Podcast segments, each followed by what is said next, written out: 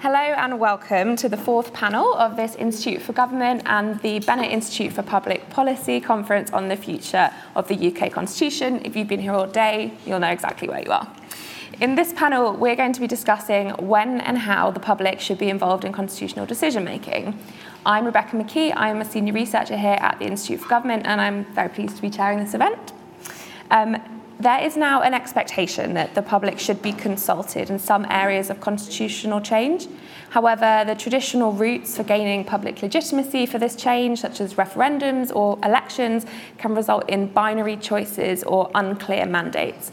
But beyond elections and referendums, the influence of the public on decision making is fleeting, limited, and unequal, with few opportunities for people to participate directly in decision making deliberative processes such as citizen assemblies, which provide an informed and considered view from a representative group of citizens, can offer something unique to politicians. But while there are lots of examples that we can draw on from around the world and some in the UK, there is no precise blueprint for how to do this and how to build this into our processes of constitutional change. And getting these processes right is a challenge. So, when and how should the public be involved in constitutional decision making? Is there a role for deliberative democracy? And how might this work? To get us into this topic, we're joined this afternoon by Sarah Allan, who is our the Director of Capacity Building and Standards at Involve, and an internationally recognised specialist in public engagement and decision making. Joanne Anderson is the former Mayor of Liverpool from 2021 to 23 and a member of our advisory board. Thank you. Uh, she also has nearly three decades of experience as an equality, diversity, and inclusion practitioner. Doreen Grove is head of open government at Scottish Government and leads their work on openness, transparency, and the use of innovative participative processes. And Professor Alison Young, finally, is the Sir David Williams Professor of Public Law at the University of Cambridge. She's written extensively on issues of constitutional law and constitutional theory, and her forthcoming book, Unchecked Power, evaluates the UK's emerging post Brexit constitution. Before we get into the discussion, I have a couple of brief housekeeping notes, which again you'll be familiar with if you've been here all day. But we will be live tweeting uh, this event from at IFG Events with the hashtag IFG Bennett Inst. Please follow and tweet along.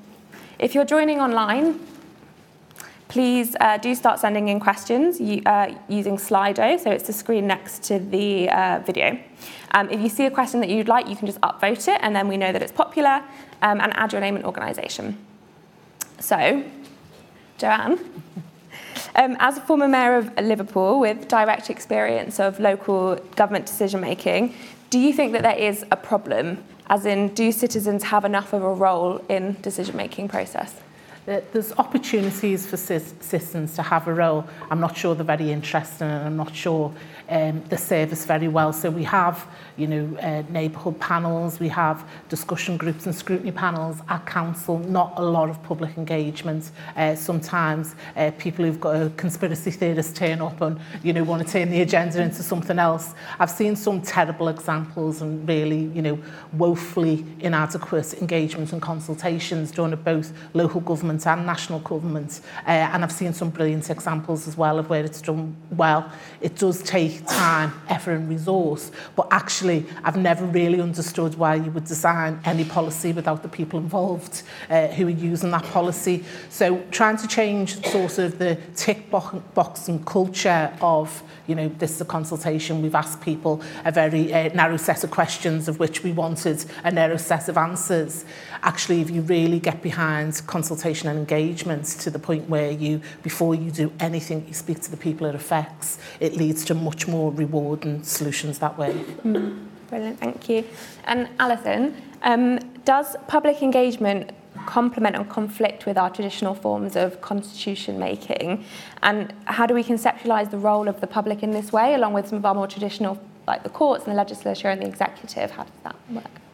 I think we often see it as in some way contradicting it just because we have a very kind of narrow view of what we think lawmaking is or what we think constitutional change is. So there's a kind of very sort of traditional view of the Constitution as just you vote every so often, so up to every five years, you read a manifesto, you've given a mandate, and that's it. That's the end of the role of the public in the Constitution. And I think um, I don't see the Constitution that way, and I think it's really good to see that there is more engagement. I think there's a really positive role that people can play uh, not just through this element of, as we've seen through um, the growing use of referendums, but I think more broadly, I think public consultation can really complement the way in which our constitution works, particularly getting us to think about how we can have a much wider range of views.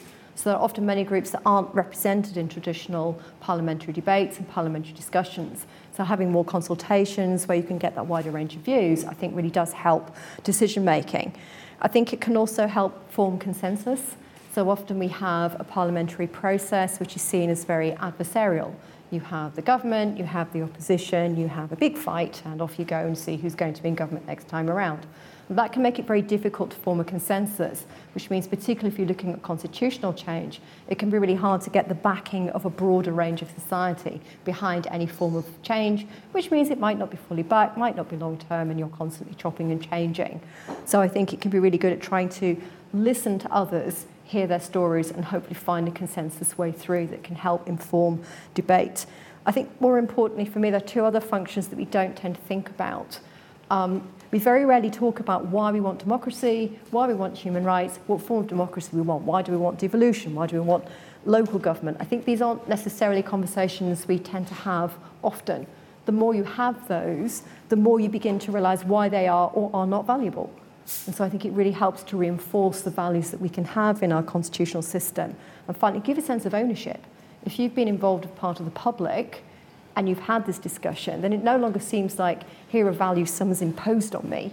You feel like you've had a role in coming up with what those values are and this element of ownership.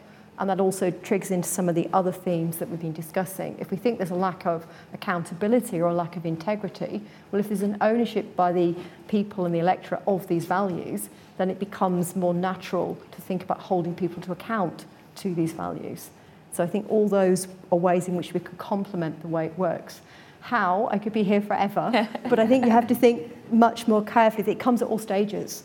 It can come at policy formation to go away and consult and discuss and think about how you're going to move a policy. It can come at policy refinement. I've got some ideas. Is this going to work? Let's go away and talk to people involved on the ground. Will this actually bring in the change we want? And it can come at this high level of thinking about possible referendums or debates and deliberations prior to a referendum of forming these values. So there's many, many ways in which it can come and become part of political debate and deliberation. Brilliant, thank you. And Doreen, the Scottish Government has been doing some of this work and has now held two uh, citizen assemblies, and you've been working on other plans for involving the public. Um, and so, how is the Scottish Government using public engagement in its work? So we have done for a long time, uh, uh, and we're uh, in danger of all agreeing, which is really bad. um, Great. I, I, think uh, so. So two things. Uh, one is we've been a reforming government for the last ten years um, uh, and more, and um, one element of that is around trust in government. Um, governments will only be trusted if they behave in a trustworthy way. Um, uh, and uh, in order to understand what people see as trustworthy, uh, you have got to ask them. Um, there's no point in, in um, uh, formulating that without asking the question. So, so for, for a long time, we, we've had a, um, a, public service reform process that was put in place with a very participatory process by Campbell Christie. Um, uh, and if you don't have a copy of the Christie report under your pillow, I recommend you get it. Um, uh, I, I think we, from that, the ideas uh, of people being involved, uh, of partnerships, uh, of collaborations, that no single entity can do everything themselves. Um, so, so we have a, had a Community Empowerment Act uh, that, that provides some um, uh, uh, rights for uh, people to be involved in, in policy making. Uh, but you're right, we have done two full citizen assemblies um, uh, and looking at the kinds of methods that will help us um, find a route through really complicated and complex issues um, where the discussions are going to be taken away from the polarization, taken away from um, uh, the, the really toxic argument, uh, and people are able to see evidence, people are uh, able to interrogate that uh, and hear it and often that's better sat outside of government. Um, so government needs to be close enough to understand its responsibility to do something with the outputs, uh, but nonetheless, having that idea um, that a really carefully um, moderated and facilitated discussion, uh, which looks at the evidence uh, and in the end comes up with recommendations, um, uh, uh, you know, put your faith in people. Uh, people will not let you down if they have the evidence and the information and the process. But there isn't just one process. Constitution making is um, uh, something that will be dynamic. Uh, uh, and will need a variety of ways of doing it, uh, but being really careful uh, about the values and principles uh, of how you do it and how you get people involved really matter. Great, thank you. And Sarah, um, what are some of the key things you think that government and parliament should be aware of when they're using deliberative exercises like citizens' assemblies? So I'm talking about the benefits, but also, you know, in case we are going to all be agreeing, or you're all going to be agreeing, what are also some of the risks as well? Yeah, so I thought um, my initial reaction to that was that there are kind of three key uh, risks and benefits to highlight. Um, so the first isn't often discussed, but it's the risks of not doing this sort of public engagement. So if we think, for example, I know you've just had a panel around some aspects of devolution, but if you think about the Cornwall devolution deal, so Cornwall negotiated a devolution deal with central government, um, and that would have taken you know, a lot of resource, a lot of investment to do it. They took it back, they ran a consultation on it, and the consultation came back um, a majority rejecting um, the deal. But hidden within the consultation was a poll of the Cornish population, a representative sample of the population, and that showed that they backed the deal and that in fact only 16% of the population uh, opposed it. Now, off the back of that consultation and reading the responses and seeing the majority negative response to the consultation itself, Cornwall Council decided to not go ahead with the deal that it itself had negotiated with central government. So all that time, all that resource um, kind of went nowhere. Now, if you think about what could have happened if that engagement had been done differently, because um, if you think about who responds to consultations where they got that negative result, most people who respond to the consultations from government, from parliament, if it's kind of open, anyone can reply, they're not representative of the population. No, generally, they're older, they're white, they're male, they're more educated, not necessarily reflective of the population. So if instead at that point Cornwall Council had run something like a citizens' assembly where they'd brought together a reflective group of the population to have a look at the deal, to say what they thought about it, to say if it should have gone ahead, they might have got quite a different result that had allowed that allowed the deal to progress and meant that that uh, resource didn't go to waste. So that's the risk of not doing an example of risk of not doing this sort of engagement. Um, in terms of the key benefit, it's almost the flip side of that. Um, so one of the key benefits of doing this sort of engagement is that it gives politicians and officials confidence in what the public think. So it gives them confidence in what a reflective group of the population um, would like to see happen that allows people then to move forward with what they're thinking with confidence and also to incorporate those views, a bit like uh, someone else was on the panel, I think it was Joanne, was saying, um, to incorporate those views into policy to make stronger policy that's also more likely to have public support.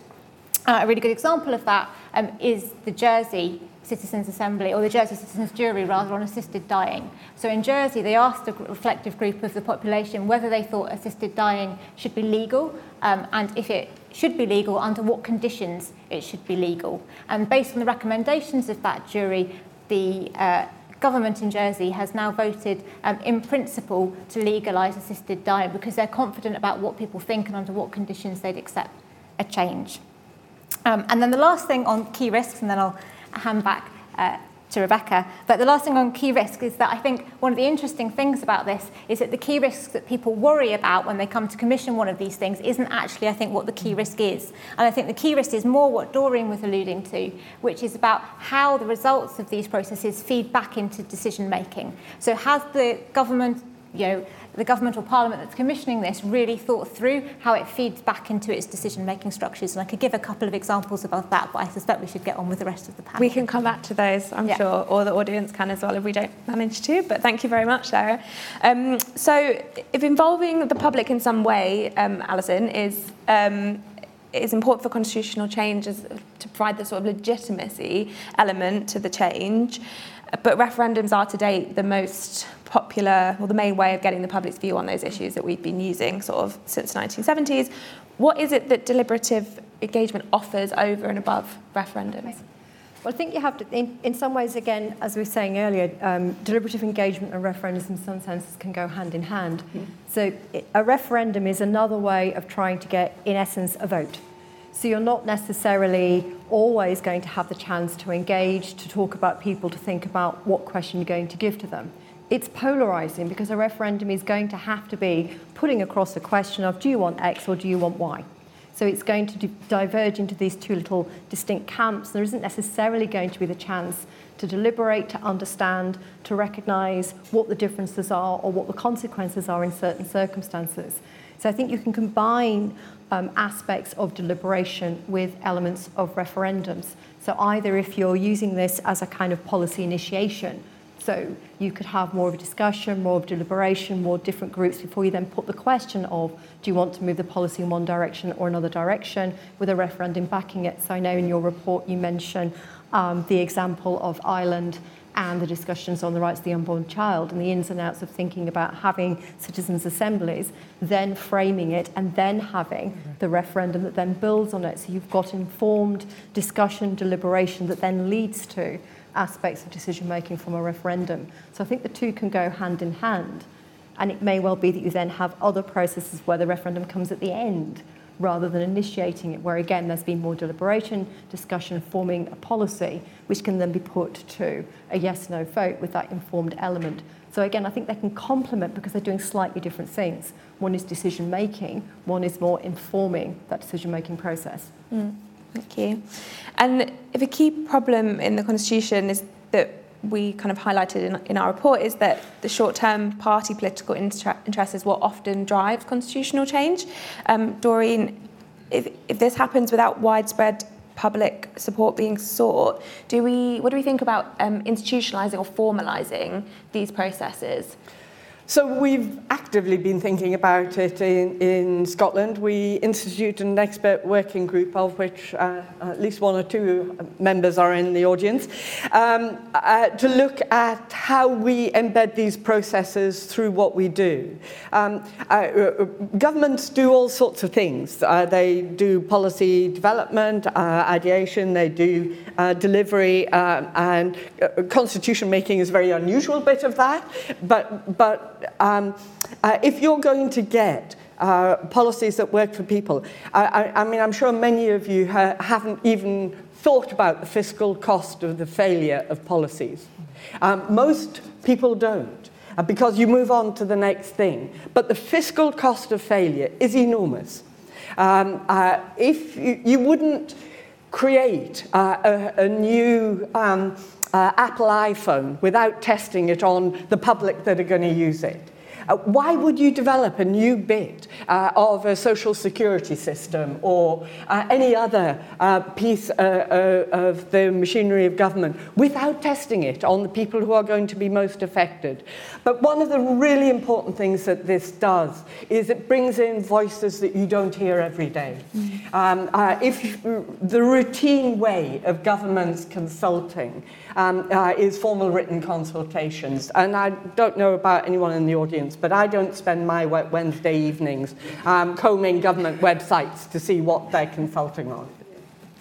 Um, uh, they only attract people who have an interest, uh, who have skin in the game, who will. Uh, they play a really important role, and they have a statutory role in many places, but that's just one part of our mechanisms. If we are going to get policies that are going to um, uh, protect our human rights, that are going to really shift poverty that are really going to um, uh, protect those who are least protected. Some of our most vulnerable people are not citizens. Being really thoughtful uh, about how you involve them, what the method is. Um, so, so we did a, uh, an expert working group that have recommended uh, a route to embed these kinds of processes um, through our core work uh, in Scottish Government. Um, and, and, we're doing uh, staff training, support, uh, the, the kinds of things that you would expect. Um, but citizen assemblies will always be a relatively exceptional way uh, uh, of looking at things. It, uh, if you're doing a whole national assembly, uh, that is a, um, a fairly big uh, piece of resource. It takes quite a long time and it needs to be properly run and properly done. They will be hugely important, but actually, almost everything the government does can benefit uh, from being much more deliberative, from involving people more effectively, working with and not doing to. Um, that idea that you can co-design something. Um, uh, we've done it with our, um, the powers that came from Smith on around um, social security. We've done it in particular around things like the care review in Scotland, uh, where we also looked at the cost, fiscal cost of failure there, uh, but, but actively working with the people most affected uh, and working and co-designing the new system with them. Um, so, so it's not perfect. We've got a long way to go, and um, uh, there's a, a, level of resistance, as, as you would imagine, um, because uh, uh, uh it's takes longer. Um, very often you have to stop and, uh, and then think about it. Uh, and we've already heard several times today, um, people really want to get things delivered quickly, and, uh, in particular before the next election. Uh, all of those uh, issues, of course, still, uh, still are there. But seeing this as really important evidence um, uh, which is just as valuable as the evidence that you pay expensive consultants to deliver for you. Uh, and valuing it in that sort of way is also important. Thank you very much. I have a feeling some of our audience might indeed spend their wet Wednesdays doing exactly that, given some of the yeah, it's reactions. an unusual audience. Yeah, yes. it's an unusual audience, which we appreciate. Um, Joanne, given your past experience as a practitioner and then coming into local government as mayor with the sort of party political elements that are there, your thoughts on deliberative processes and um, various ways of engaging the public being formalised as a part of decision making. Yeah, I think um, you know, Sarah's point about what people are scared of is not actually the thing they should be scared of when it comes to um, running deliberative uh, engagement processes. Um, I'm involved in a and panel locally that uh, officers are really nervous about is being treated with suspicion. People want to know the outcome. Well, the whole point is to ask the people involved and what they want to talk about. And look, they might want to, we're talking about criminal justice, but they might all turn up and talk about the green bin instead. And that's the risk that you pay. But actually, um, just being fearful and trying to control the process um, is just the wrong way to go about it. I think, you know, there's lots of opportunities at a local level, but I think there's a, been a missed opportunity with e-petitions um, at a national level. I think that's been, could have been a really effective way. But when I look at the statistics, and if I'm doing my maths right, um, I think it was less than 0.3% have been debated in Parliament and uh, 1.74% have had a government response and all the rest have been rejected.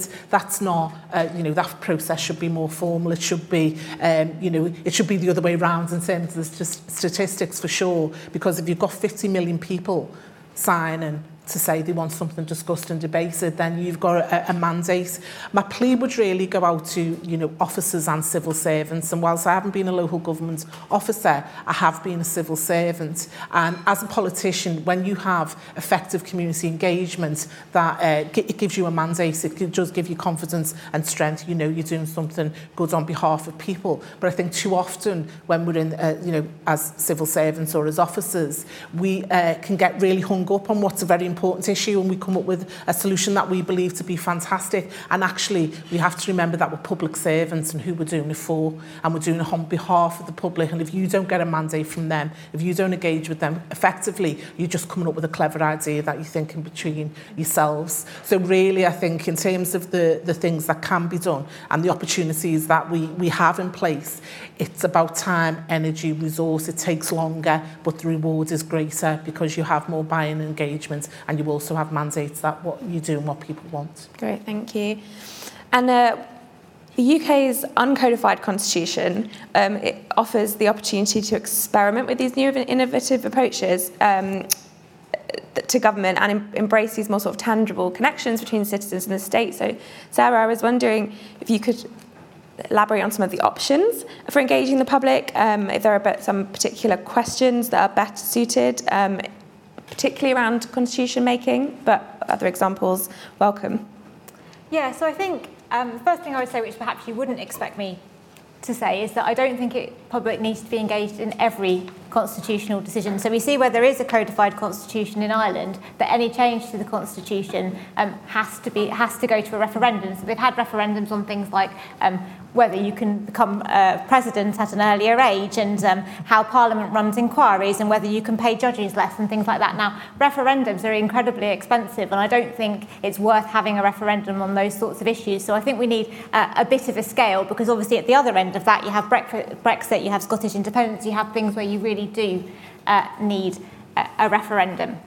So I think the first thing is we need a scale of different types of engagement, starting perhaps perhaps with none. I don't know. Think see what the panel uh, think about that. Moving up to kind of maybe small scale processes like citizens juries involving 50 to 25 people who are reflective of the population. Moving up to the bigger citizens assemblies and referendum and combinations um, of those of those things. Um, but broadly, I think where I'd start with engagement on this is with something that's deliberative. So I don't know how familiar people are, but by deliberation we mean uh, processes where people get to hear information about the issue they're discussing, balanced information about that issue. They get to weigh up what they've heard um, and each other's values and ideas about it um, over quite a period of time, and then they move on to write their recommendations and agree what they want to recommend. So I think that is a good starting points for all of these topics, um, and then maybe on some of the bigger issues, or in fact, definitely on some of the bigger issues, then you need to move on to a referendum. Okay, thank you.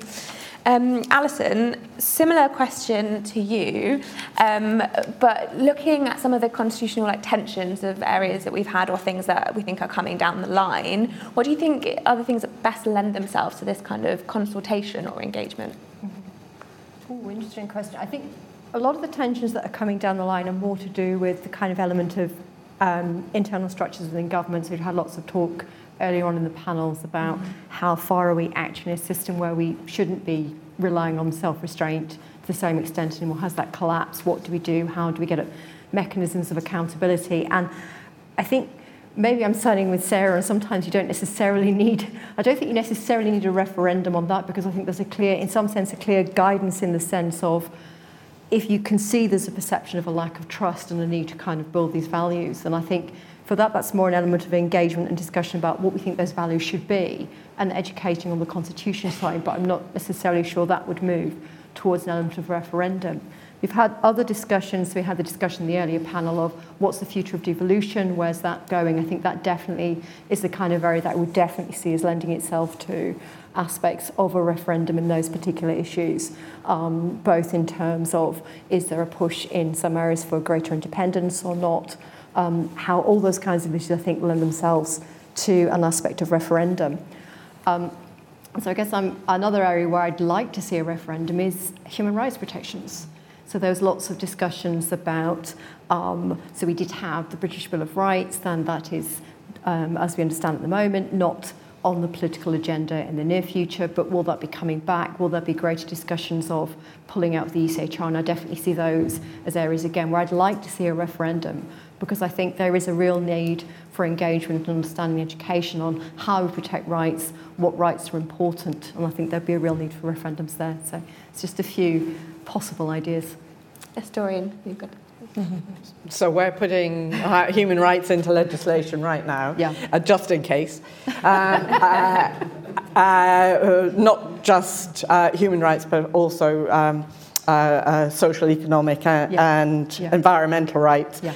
I, I, and I, I think what's really important is um, the amount of information people have, whatever the mechanism. Mm. Um, so, so one of the really big problems that we've seen with referenda, with what um, uh, with processes, uh, is that either the information they have is partial, um, uh, or it is biased, or it is um, certainly not seen as trusted information. Uh, and I think that idea around misinformation and disinformation is a hugely important element. Um, uh, and having roots uh, to ensure that whatever your process is, there's a clear level A, of uh, independence from, from whoever it will benefit from the process, but also really clear, balanced evidence that will provide um, a, a, much more nuanced way uh, of coming up with answers. And it doesn't matter whether it's a referendum or it's a citizen uh, assembly or a citizen jury.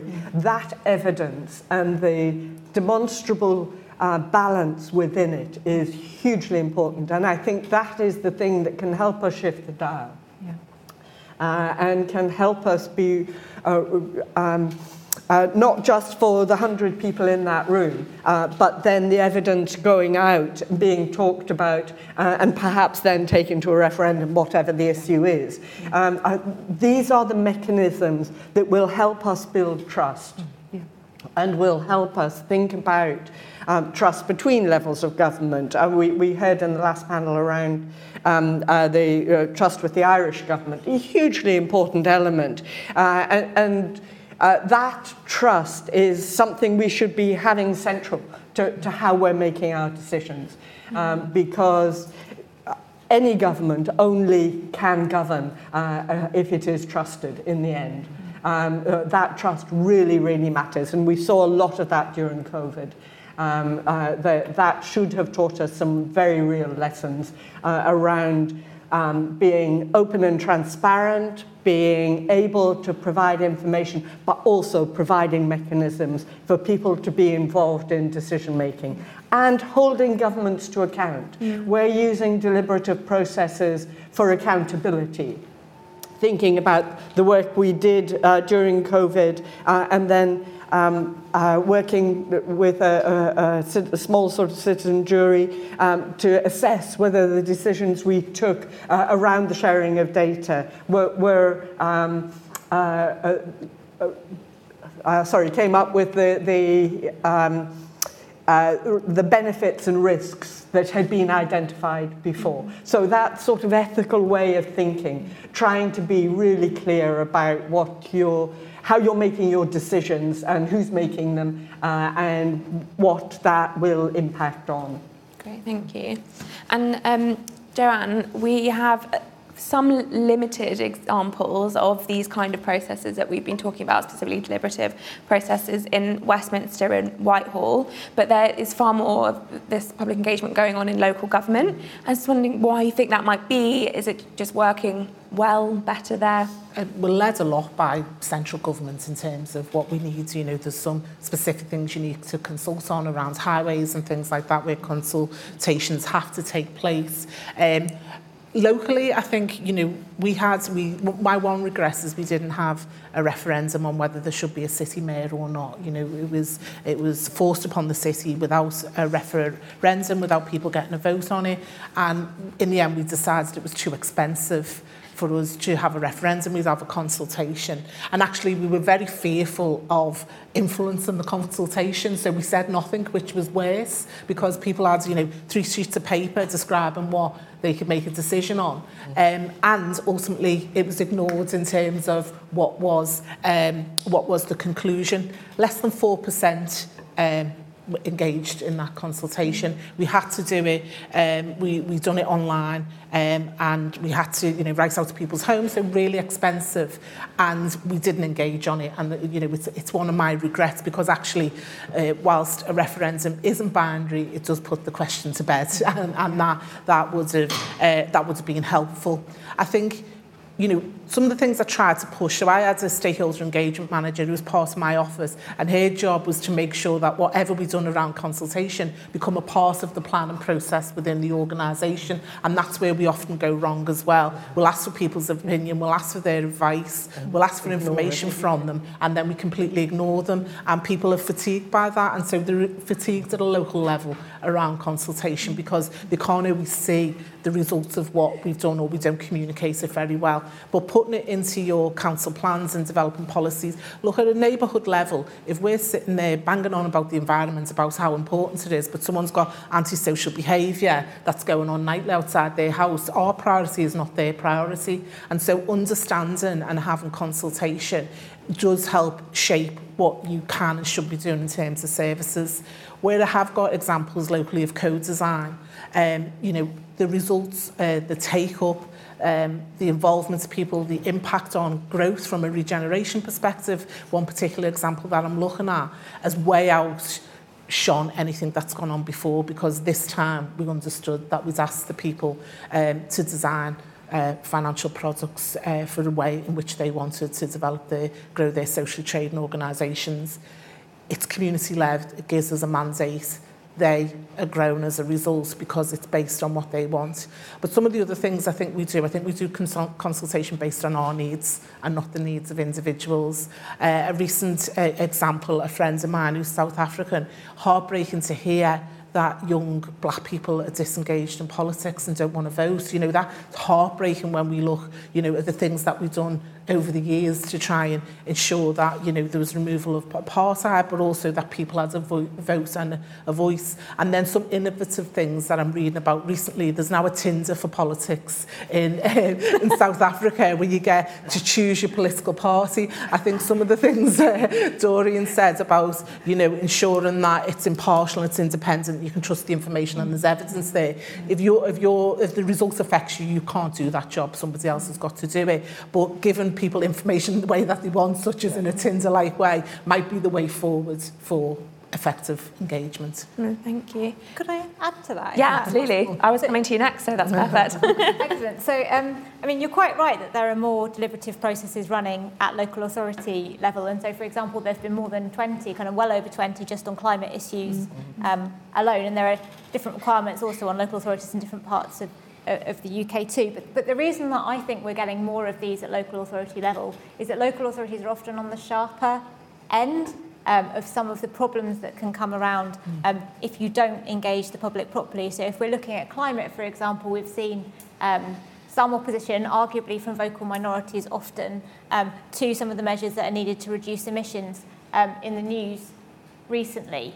And so then alongside that, we've run a training programme for local authorities around climate, and over 25%, or just under 25% rather, of local authorities in England signed up to be part of that programme because they're worried about it because they're seeing the, the tangible problems kind of like right on their doorstep.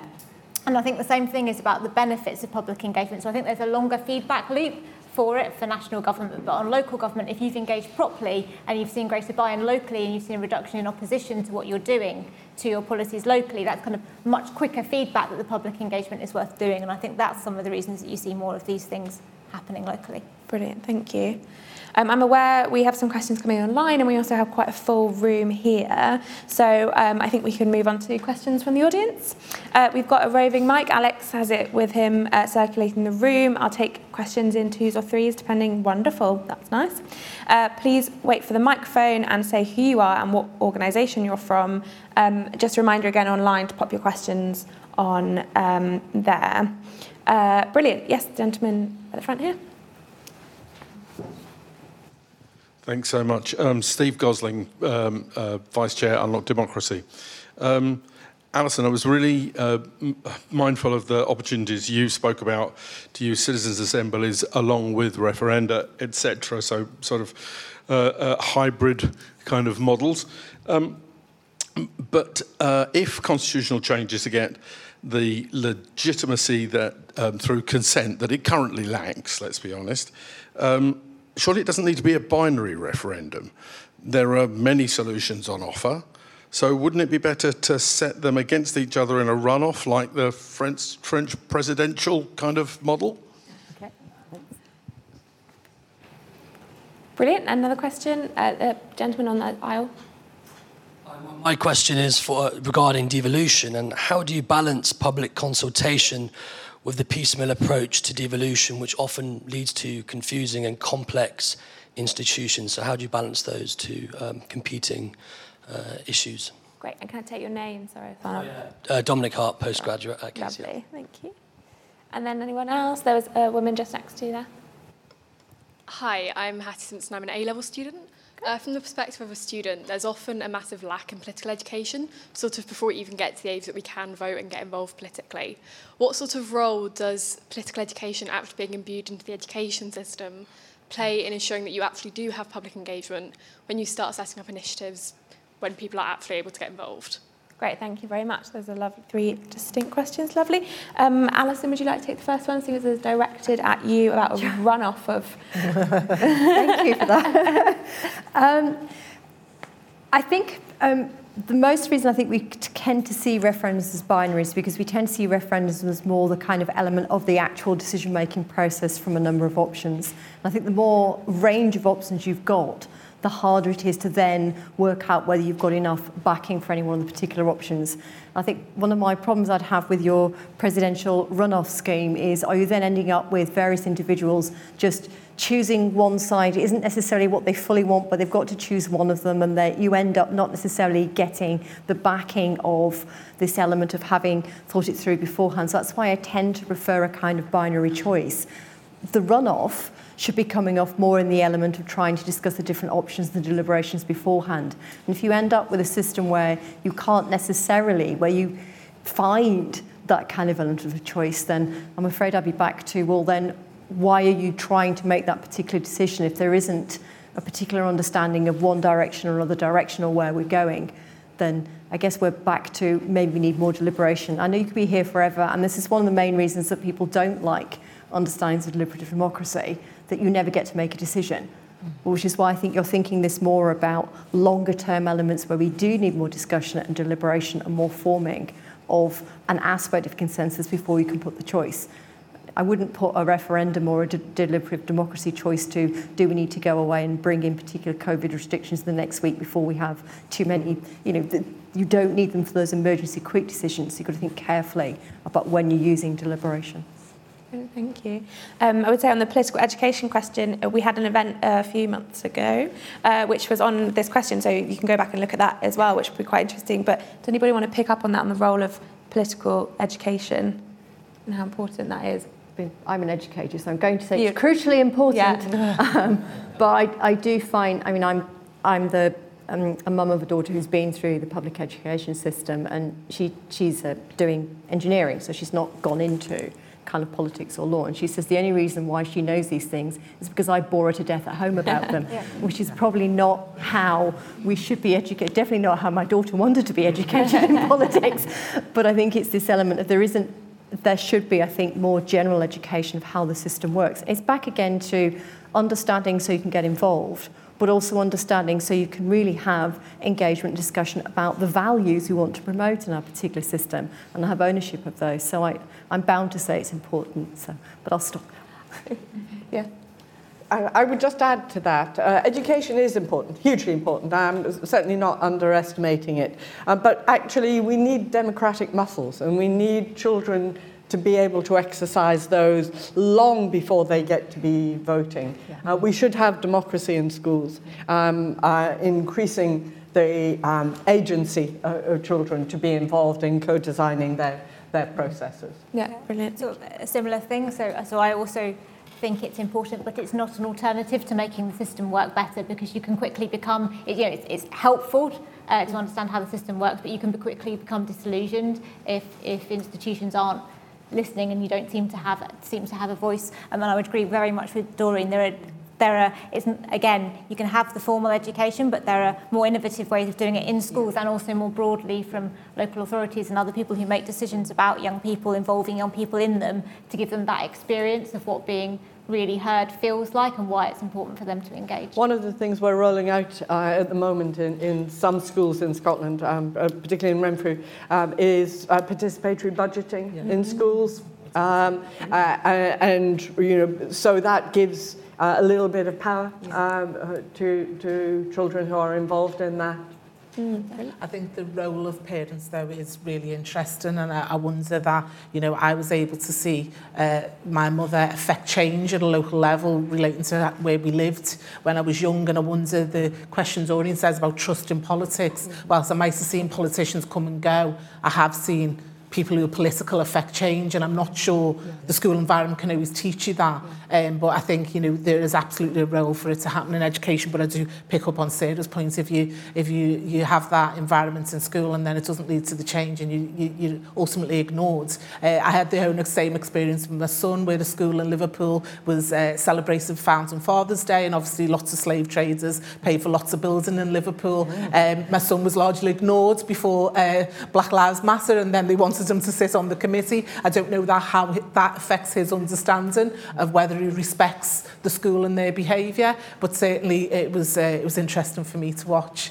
I wanted to I wanted to pick on, up on the other question. Brilliant, that's yeah. all right. So um, you know, obviously as a leader of Liverpool, I sat on the devolved authority. Um, I had a, a lead in um, education and training, uh, education and skills, but also equality, diversity and inclusion. What I did see is lots of groups within the combined authority being engaged with and being given information and they weren't leading to a structure of informing decision making. And so I restructured uh, in, the, in the lead that I had four panels around equality, diversity, and inclusion, uh, race panel, gender panel and so on in order to inform decision making. They are your community representatives who learn at that combined authority about the issues and decisions that the combined authority makes and they are the people that go out into the community who then talk about that because of the role that they have within their communities and their professional experience. So over the long term and engaging, uh, you know, all leads to informing,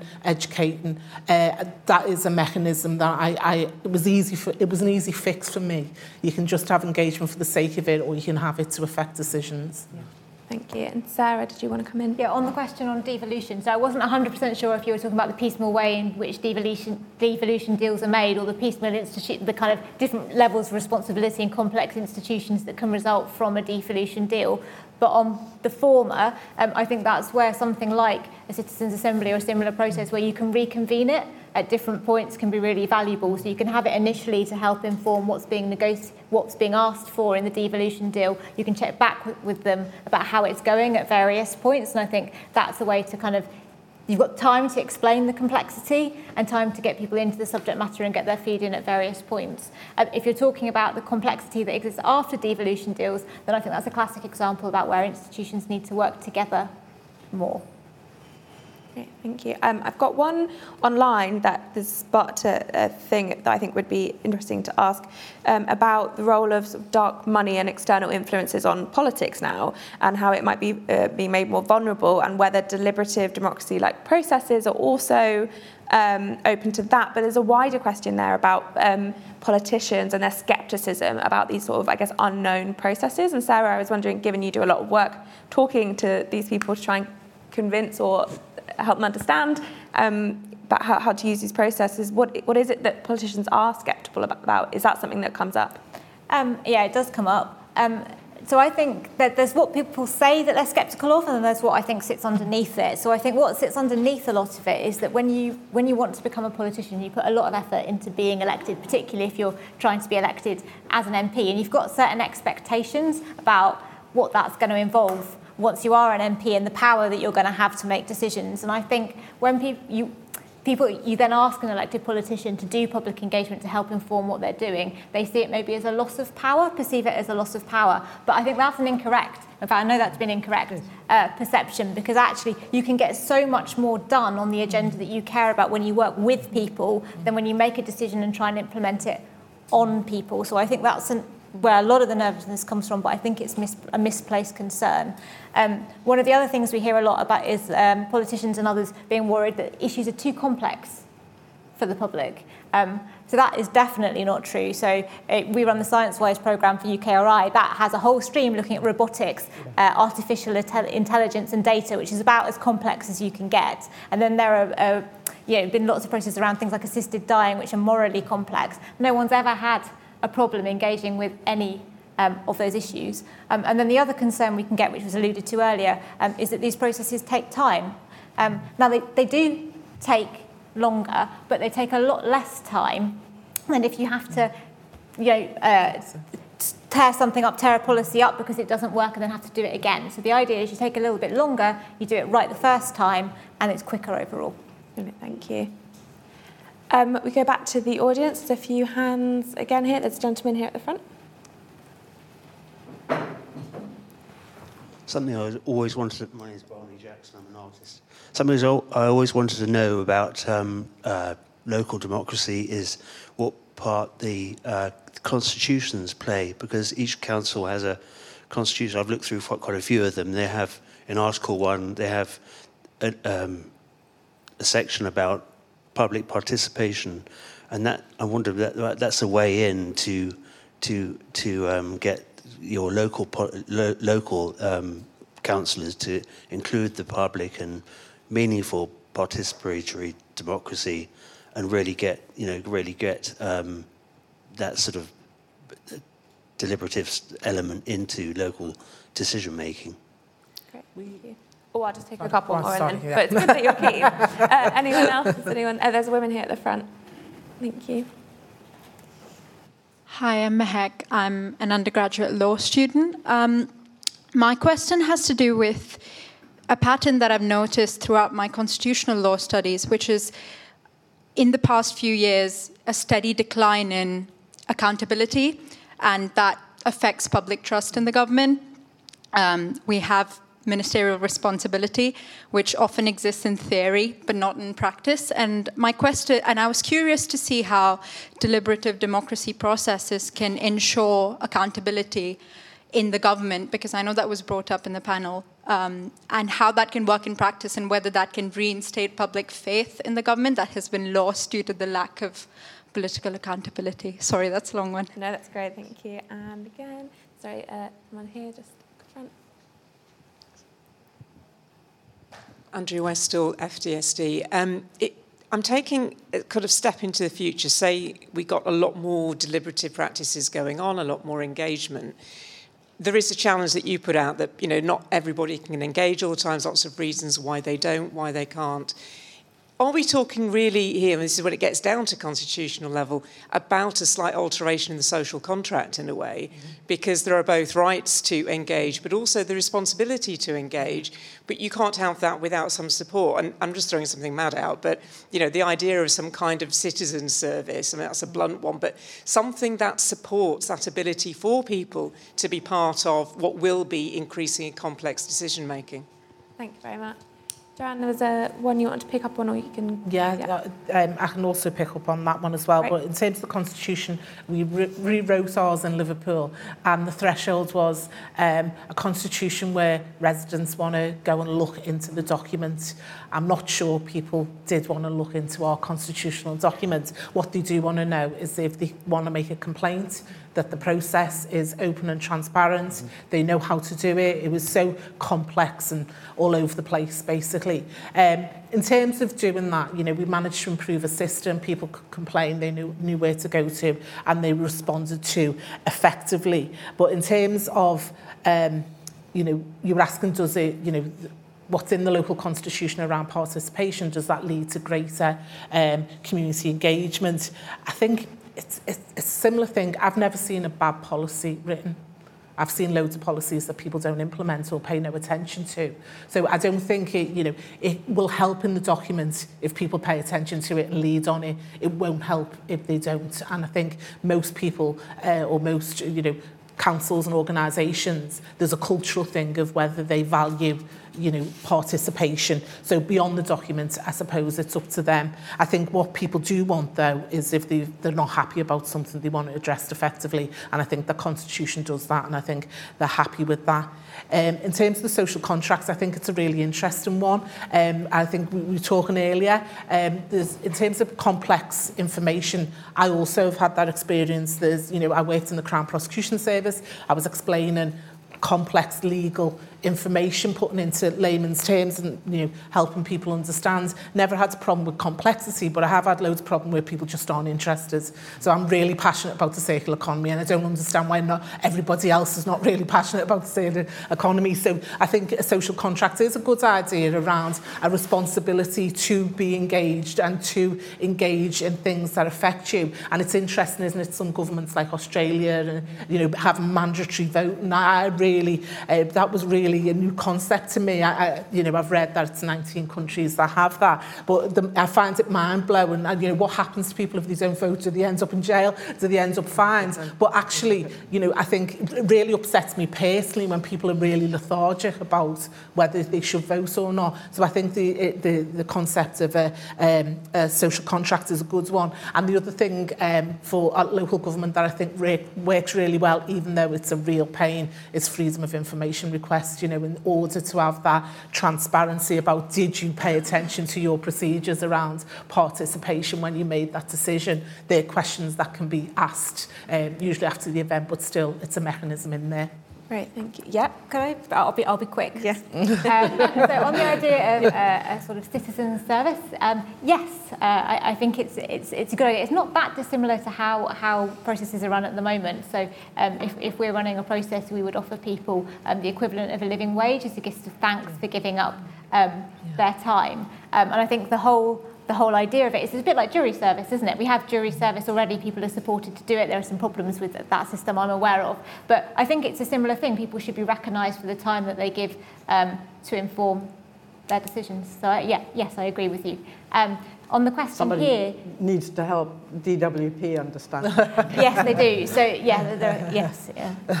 We'll leave that there, shall we? Yes. um, but um, on the question here, so we're working at the moment, it's not quite what you asked, but um, involves working at the moment and, and have published some proposals around how citizens' juries can help uh, around setting and the implementation of rules for MPs, mm-hmm. um, which I think could be a really valuable way that might help to build trust. Um, I should also say, having we've talked about devolution quite a lot, that we're also working on and about to publish some proposals around public engagement uh, in and involvement in devolution. So keep a lookout for those. There we go. Thank you. Doreen, did you want to? Can I just come back a little bit? On, on, uh, and I said earlier that if people are involved in these things, we should value it. Uh, we should value it in the same way as any other kind of evidence. Uh, and goodness, we give enough money to yeah. consultations, um, uh, to, to consultants. Um, I, I think um, there are difficulties, though, uh, and, and the, um, uh, uh, the rules around benefits uh, mean if you are uh, as we are very particularly careful um, to be as inclusive as we can. You have to be really uh, thoughtful about what that looks like and how, how you do it. Uh, I think it's uh, increasingly it will be important because there is no point uh, in creating a new um, bit of our democratic infrastructure uh, and replicating the rubbish uh, that we have in our current.